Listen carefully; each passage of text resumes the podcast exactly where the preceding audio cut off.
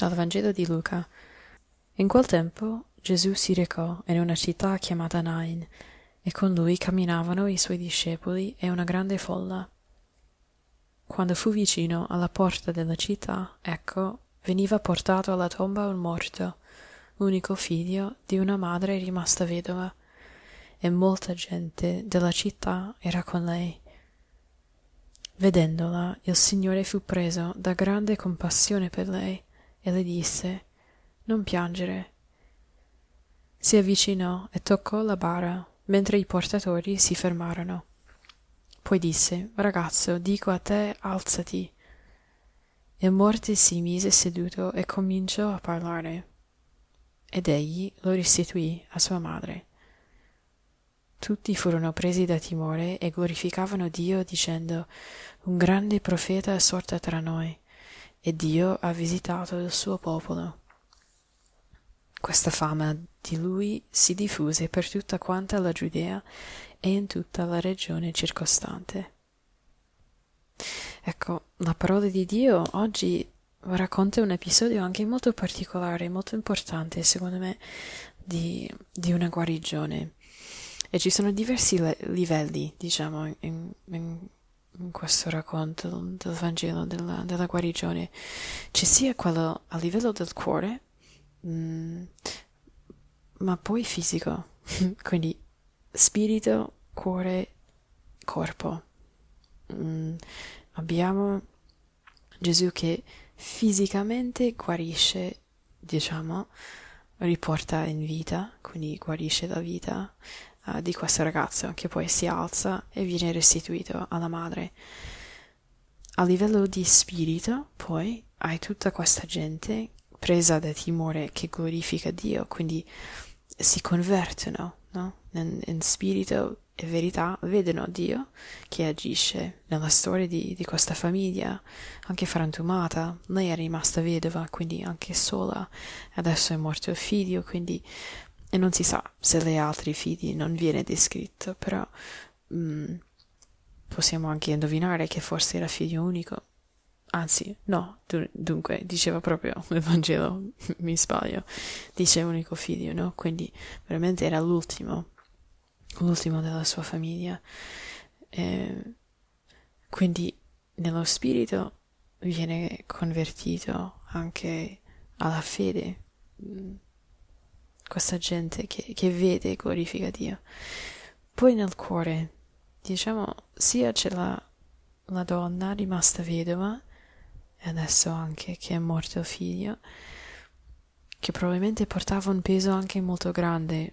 Non dubito che in, in, questo momento chi sta ascoltando non abbia sofferto una cosa simile, forse non era un figlio, però comunque è un caro, una persona molto vicina a noi che, che ci ha lasciato, no? che è andato da Gesù. Abbiamo sofferto una cosa simile, quindi riconosciamo anche che cosa capita nel cuore, anche tutti i movimenti, i dubbi, uh, l'angoscia, la tristezza, ehm, anche la non accettazione, qualche volta la rabbia cose che man mano poi ci portano, si spera, anche a una, a una certa pace, anche se quella persona non dimenticheremo mai. Questo cuore viene guarito in quanto viene restituito il figlio, quindi ciò che è stato perso è restituito. Immagino che questa donna anche nel cuore ha avuto un grande, un grande movimento, un grande anche gioia purificazione di, di ciò, del lutto che viveva prima. Ora, come possiamo applicare questo Vangelo a noi oggi? No? Mm, la parola che oggi mi è saltata di più, diciamo, nella preghiera, era una, in realtà, solo una parola. Vedendola. Dice, e molta gente della città era con lei, con questa vedova, e poi dice, vedendola, il Signore fu preso da grande compassione per lei vedendola. Non sono una vedova e non ho perso un figlio. Però questo Vangelo cosa mi dice? Mi dice che Dio mi vede. Lui vede, vede quello che vivo, vede quello che soffro, vede quello che mi dà anche gioia, non è soltanto quello che appesantisce, però lui vede e sa rispondere a ciò che vede. Perché uno può leggere questo Vangelo e anche essere arrabbiato, arrabbiata perché, perché hai fatto risorgere questo figlio, però non hai fatto risorgere il mio, la mia? Perché non hai riportato in vita mio marito, mia moglie, mio papà, mia mamma, il nonno, nonna, fratello, frat- sorella? No, perché a lei e non a me?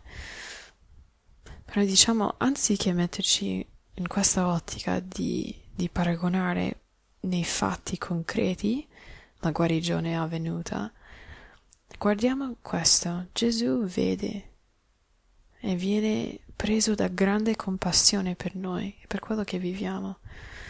Quindi ci vuole anche un cuore che riconosce la sua presenza e che cresce anche nella fiducia. Quindi forse oggi quello che possiamo chiedere è di avere la fiducia di questa donna rimasta vedova che sperava in un Dio che avrebbe provveduto per lei in qualche modo. Questa volta è stato un figlio che è risorto, però può anche essere altro nella nostra vita che ha bisogno del suo tocco di guariditivo.